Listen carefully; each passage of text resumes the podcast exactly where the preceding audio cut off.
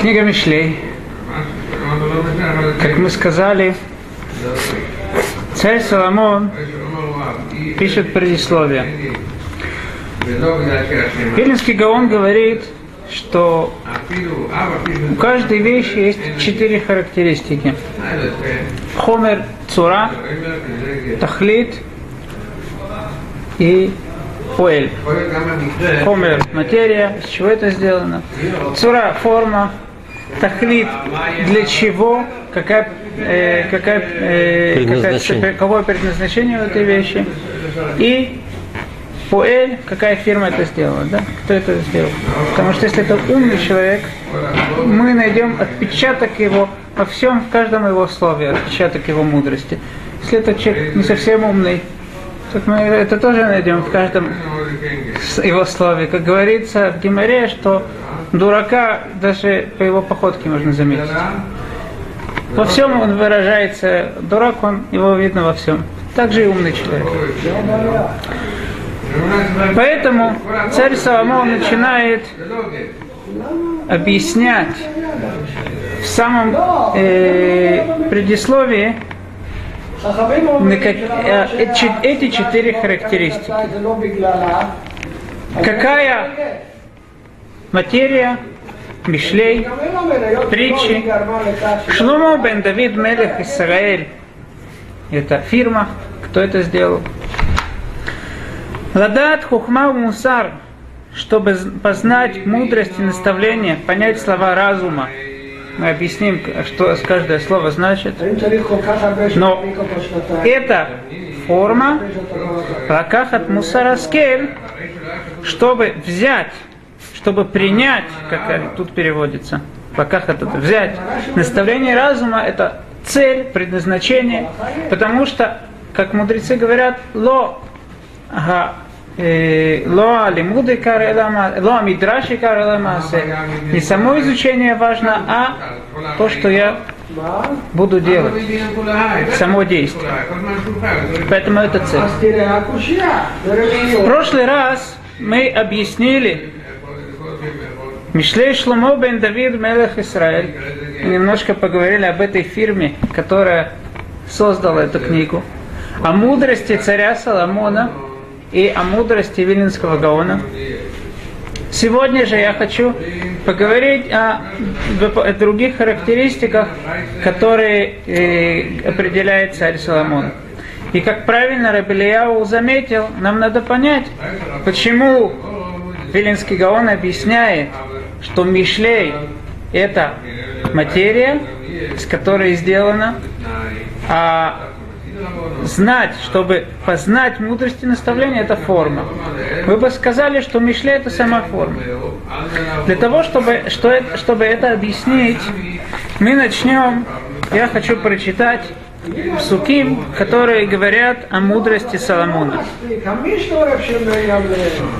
Говорится так: «Ваитен элоким хохма лишломо утвуна арбену». И дал Бог мудрость Шломо и разума очень много. Верохав лев кахоль ашер аль сфат аям. И широту сердца, вмещающего, тут они в скобках поясняют, вмещающего знания обильные, знания обильные, как песок на берегу моря.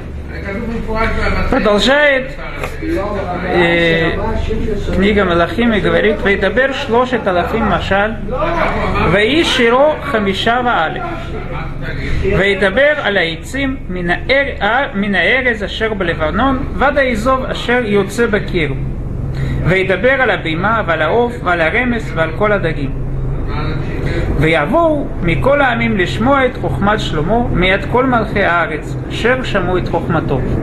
И мудрость Шломо была больше мудрости всех сынов Востока. Кедом это, в принципе, имеется еще в виду не только Востока, а те, кто были до него, и всей мудрости Египта. И был он мудрее всех людей. А, я извиняюсь, э, я прочитал не, неправильные псуки, перевод неправильных псуки. И изрек, и изрек он три тысячи притчей, и песен его было пять и тысяча.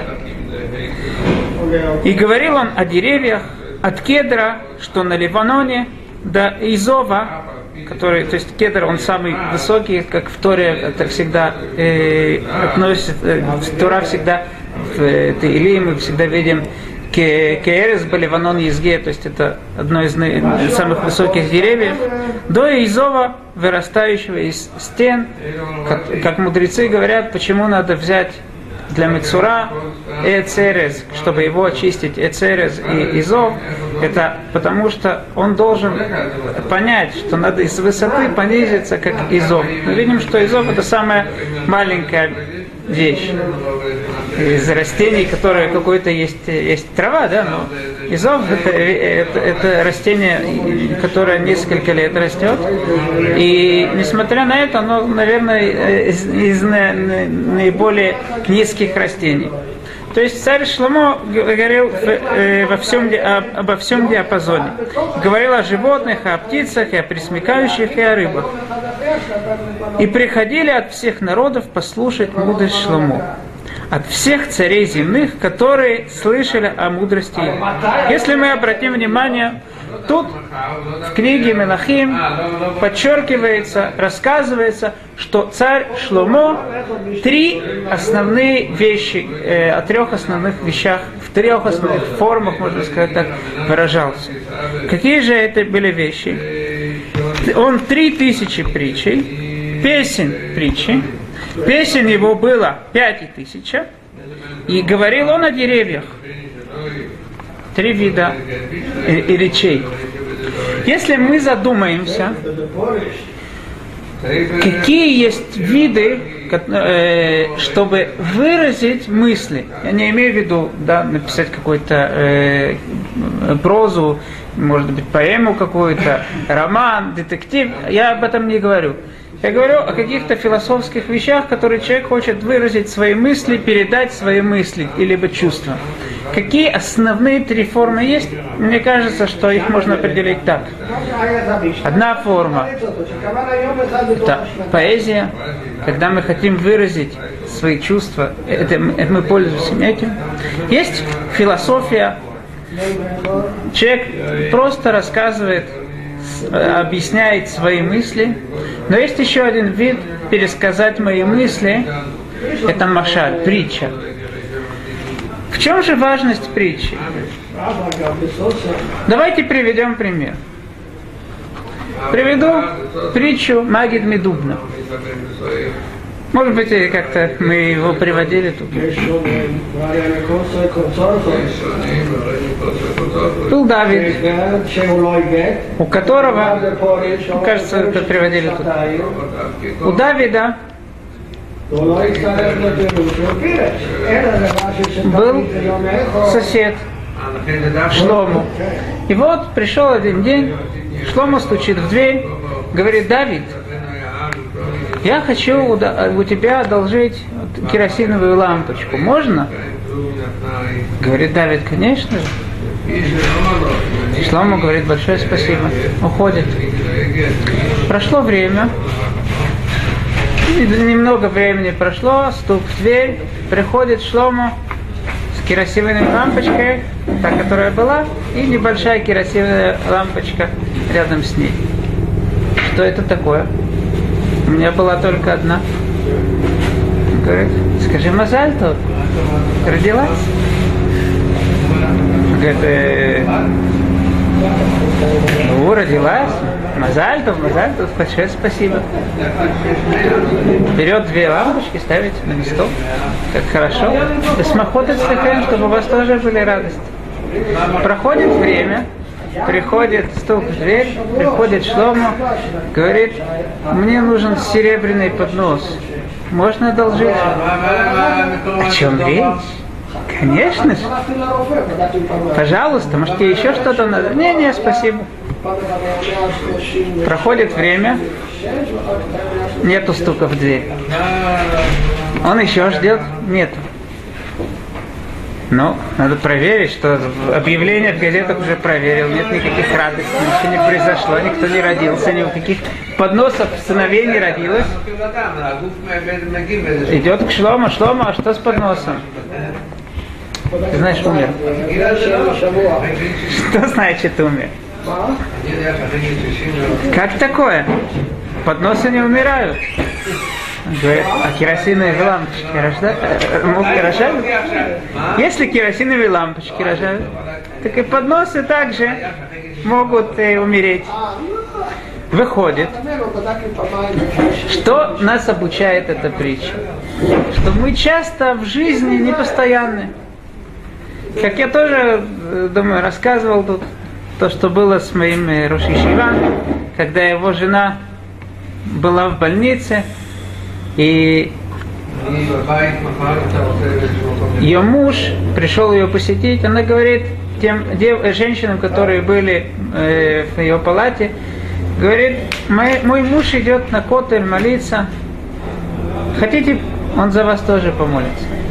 Я говорю, что мы такие невежды, мы интеллигентные женщины, мы во все это не верим. Она рассказала своему мужу.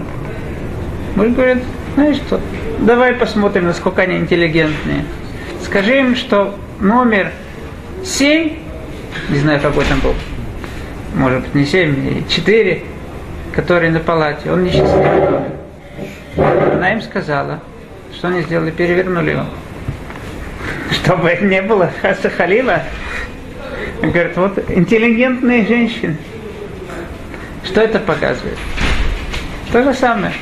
Будь, если ты уж решаешь быть интеллигентным, будь во всем. Как так? В чем-то, да, какие-то там подковы ты вешаешь, какие-то там э, тьфу-тьфу делаешь. Если ты такой интеллигентный и веришь во все это, так тьфу-тьфу тоже не делай, по столу тоже не стучи. Можно было бы выразить это, сказать, будь постоянный во всем. Но в чем смысл притчи? Притча, она подносит к тем понятиям, которые мы можем легко понять. Те вещи, которые мы пони- понимаем просто, она нам при- э- при- подносит в тех форумах, которые мы легко поймем, в которых у нас нет никакого сомнения, что это так. И, кстати, отсюда мы можем выучить и дорогу в образование, в воспитание детей. Часто можно видеть, что родители хотят что-то объяснить, начинают разговаривать такими словами, что ребенок даже не знает, что это такое. Ты хочешь что-то ему объяснить, так говори на том уровне, на котором ребенок может помочь, понять. К Рав Якубзону как-то пришел отец, весь с большой, с, больш, с, с, с большой горечью в горле, говорит, знаешь что, мой, мой сын ересь, да, он пикорес. Сколько ему лет? Пять лет. Рав Яковсон говорит, да, какой-то гений твой сын. Это что, он там начит, прочитал какие-то там книги по, по вере, и в чем-то он идбальбель, что-то нехорошо понял? Как же так может быть, что сын в пять лет ересь? Говорит, очень просто. Моя дочка пошла с ним на море. Он говорит, кто сделал это море? Он говорит, Всевышний. Он говорит, ну, Всевышний, Всевышний, все Всевышний, а, а по правде кто? Что такое? Хасу халила, пикорс? Рав Якубзон говорит, знаешь что? Когда вот он видит какое-то здание высокое, спрашивает, кто это здание сделал, что ты, то, что ты ему сказал? Всевышний. Всевышний же это все, Всевышний дал силы, все. Говорит, но потом он пошел и видит, рабочие работают там. Так он понимает, Всевышний, это отговорка. Надо по-настоящему знать, кто это сделал. В чем проблема этого отца? Он правильно сказал, Всевышний, все Всевышний. Без Всевышнего ничего нету. Но ты говоришь с ребенком. Ребенок у тебя не такой гений, что поймет Всевышний, что это имеется в виду, что Всевышний дал им силы и дает постоянно силы. Он спрашивает, чьи руки это сделали. Говори его языком. Ты можешь сказать, Всевышний это рабочее сделал, Всевышний дал силы это сделать. Если мы говорим на своем языке, то получается, что нету никакого понимания. Мы говорим что-то одно, а ребенок понимает что-то другое. Как раз это притчи, это то, что нас обучает, как передавать информацию другим людям так, чтобы она была понятна. Надо говорить на их языке, на языке такой, на таком языке, который понятен всем. И это само будет скачок, будет возможность понять что-то более глубокое. Это вторая форма. Это третья форма. Да, у нас есть философия, машаль и песня. Если мы посмотрим, царь Соломон написал три книги, которые по всем этим формам подходят, по всем этим видам. Шир ха-Ширим – это песня. Коэль – это Экклезиаст, это философия. Суета, сует, сказал Экклезиаст. Все суета. Он выражает свои, свои мысли. И Мишлей, машаль. Эти три вещи, они относятся, они сопоставимы там, тем вещам, которые упоминаются тут, те три вещи, которые упоминаются тут в книге Мелахим. Однако, приведем Зоар относительно Шир ха-Ширим. В Зоаре сказана непонятная вещь. Говорит Зоар, Шир ха-Ширим симан татру. То есть, значок на Шир ха-Ширим это татру. Что такое татру? Я не знаю такого слова ни в иврите, ни в арамейском языке. Что имеет Зоар в виду? Объясняет Виленский Гаон так. Татру – это гематрия, да? То есть Тав – четыреста, Тав – четыреста, Рейш – это восемьсот выходит, да? Рейш – двести, тысяча, и Вав – шесть, тысяча шесть. Но еще непонятно, что Зоар имеет в виду. Давайте посмотрим, что сказано, сколько Ширим сказал царь Соломон. Хамиша ваалиф.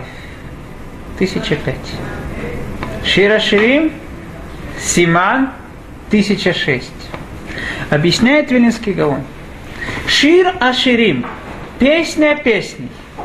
То есть, это песня, которая выше всех песней. Это песня, которая наилучшая из всех песен. Однако, возможно, все-таки сомневаться. Шир ха-Ширим, которую сказал царь Соломон, это была часть из всех тех песней, которые он говорил. Либо это что-то другое. Это, это выше, не просто это лучше, это что-то уже другое. Как нам это знать? Говорит Зоар Симан. Он сколько говорил? Он говорил тысяча пять песней. Шир ха-Ширим это не одна из них, это тысяча шесть. Это то, что Зоар имеет в виду. Откуда же Зоар действительно знал, что это высшая песня? Объясняет Виленский Гаон так. Это мы, Рабельяу, у вас есть листочек, помогите нам почитать. Я еще, я это не, не, не, не пересчитывал. Давайте пос, посмотрим вместе. Говорит Виленский Гаон так, что Зоар это изучил из слова ха-Ширим. Ха-Ширим, если большую гематрию взять, то есть, что такое это большая гематрия? Мы берем каждое слово, как оно, каждую букву, как она как, э, произносится в иврите. Хей, она хей, то есть хей и юд. Если почитать все эти буквы, у нас выйдет тысяча шесть. Давайте попробуем. Хей, пять, да? пять. Юд. десять. десять. А шин, это шин, триста. Это триста. Ну. Юд. Юд, Юд, десять, Нун, пятьдесят, Ширим, Рейш, Рейш, Рейш это триста, Юд, десять, успеваем записать? Сейчас, сейчас, Рейш, Рейш, двести. Рейш двести, извиняюсь, Рейш двести. Шин записываем как только Шин, Юд, Нун, правильно? Да. А, Шин, я, да, да, да, да, извините, Нун. Ну, это пятьдесят. пятьдесят. Так, дальше. Ши, ри, шин. Шин, юд. Юд. Это юд, десять. Вав, шесть. Далет, четыре. четыре. Ширим, рейш. Это двести. Рейш, двести. Юд, десять. Шин, триста. Ши, ри, рей, юд. Да? Это снова десять, шесть.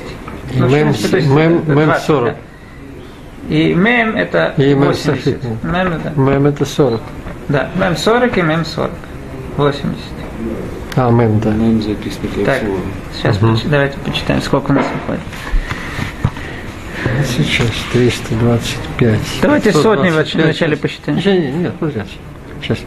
пятьсот двадцать пять, пятьсот семьдесят пять, пятьсот восемьдесят пять и, наконец, пятьсот девяносто один, пятьсот девяносто пять и двести, семьсот девяносто один.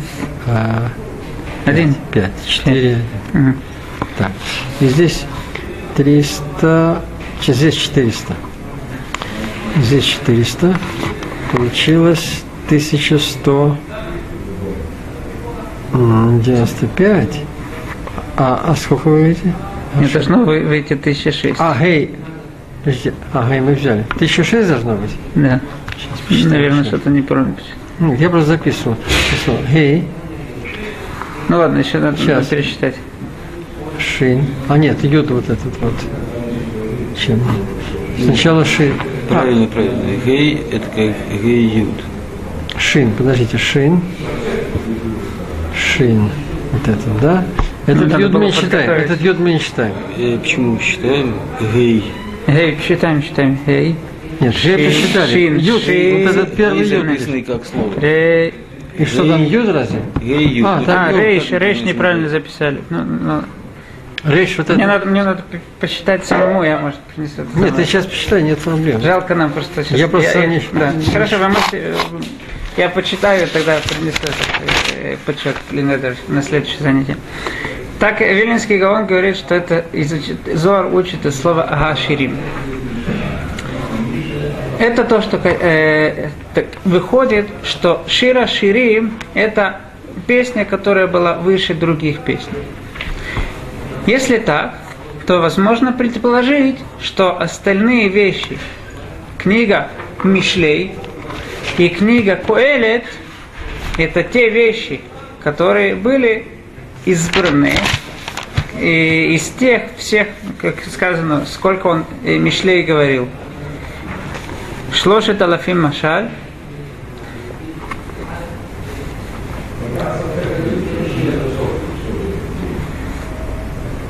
Ведабер алейцим, шлошет алафим машаль, он говорил три тысячи мишлей. Интересно, что три тысячи, что значит три тысячи? Тысяча это наибольшее, наибольшее э, число в Торе. Нету миллиона. И даже рибо, десять тысяч, это встречается только в Эзра, в, в местах, которые написаны на арамейском языке. Выходит, что тысяча – это наибольшее число, которое произносится. Да? То есть потом это десять тысяч, двадцать тысяч, сто тысяч. Но тысяча – это наибольшее число. Выходит, что он сказал три тысячи машаль, наибольшее количество машаль. То есть три категории каких-то машалим, из каждой категории наибольшее количество, которое можно сказать.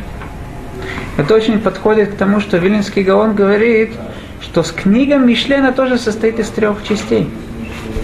Книга Мишлей, она состоит из, как мы сказали, первая часть это Хухма, вторая Муса, третья часть Тора. По отношению да, э, к этому он сказал три тысячи мишлей. Каждая тысяча это наибольшая возможность, сколько сказать мишалим. И это все подходит к тем трем тысячам мишалим, которые царь Соломон сказал. Это то, что я хотел сказать относительно слова «мишлей». Теперь мы спросили такой вопрос. Почему же машаль – это не форма, а это хомер, это материя? Ответ такой. Когда я хочу построить какое-либо здание, либо что-то построить, не обязательно здание, то я беру уже существующую материю и ей придаю форму. Три вида выражения мысли – это как бы это вещи, которые уже существуют, которые продиктованы нам. Есть песня, есть машаль, притча. То есть это те вещи, которые я понимаю, что подходит для выражения моей мысли, и я беру эту вещь. Это не форма. После того, как я взял сами, саму, саму материю, которая называется притчи, после этого я придаю ей форму. И какая же эта форма? Каждый, кто пишет притчи, у него другая форма, потому что каждый хочет построить какое-то другое здание. У царя Соломона его форма была, чтобы понять мудрость и наставление, понять слова разума. То есть его притчи – это те притчи, которые дают нам возможность понять мудрость и наставление, понять слова разума. И если мы обратим внимание, то мы увидим, что все эти три вещи, они относятся к тем, к тем трем книгам, э, трем, трем частям книги Мишле, которые царь Соломон написал. Как мы сказали, что первая часть книги Мишлей – это мудрость, хухма, чтобы понять, познать мудрость. Вторая часть – это мусар. Ладат хухма у мусар – наставление. Лявин эмрей бина – это Тора. Это та форма, в которой, то есть те, те три формы, из которых состоит, состоят три части книги Мишлей. Сегодня я хотел, да, надеялся, что мы успеем поговорить о цели, для чего эта книга была написана, латет лептаимурум, лаках от мусара скель, чтобы принять наставление разума. К сожалению, мы сегодня не успели поговорить об этом. Зарадашем, надеюсь, блин, это что на следующий урок поговорим об этом, и надо уже продолжать, конечно.